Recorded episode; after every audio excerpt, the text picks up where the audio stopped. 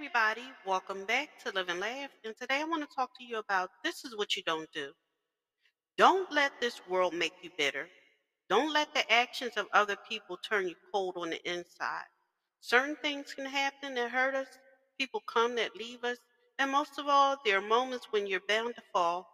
Don't let those things make you unkind. It's okay to cry, it's okay to be sad, but it's never okay to do people wrong just because you were done wrong. We're human. We break. We make mistakes. But don't let the pain and sadness run your lives. Wake up in the morning and do what you think is right.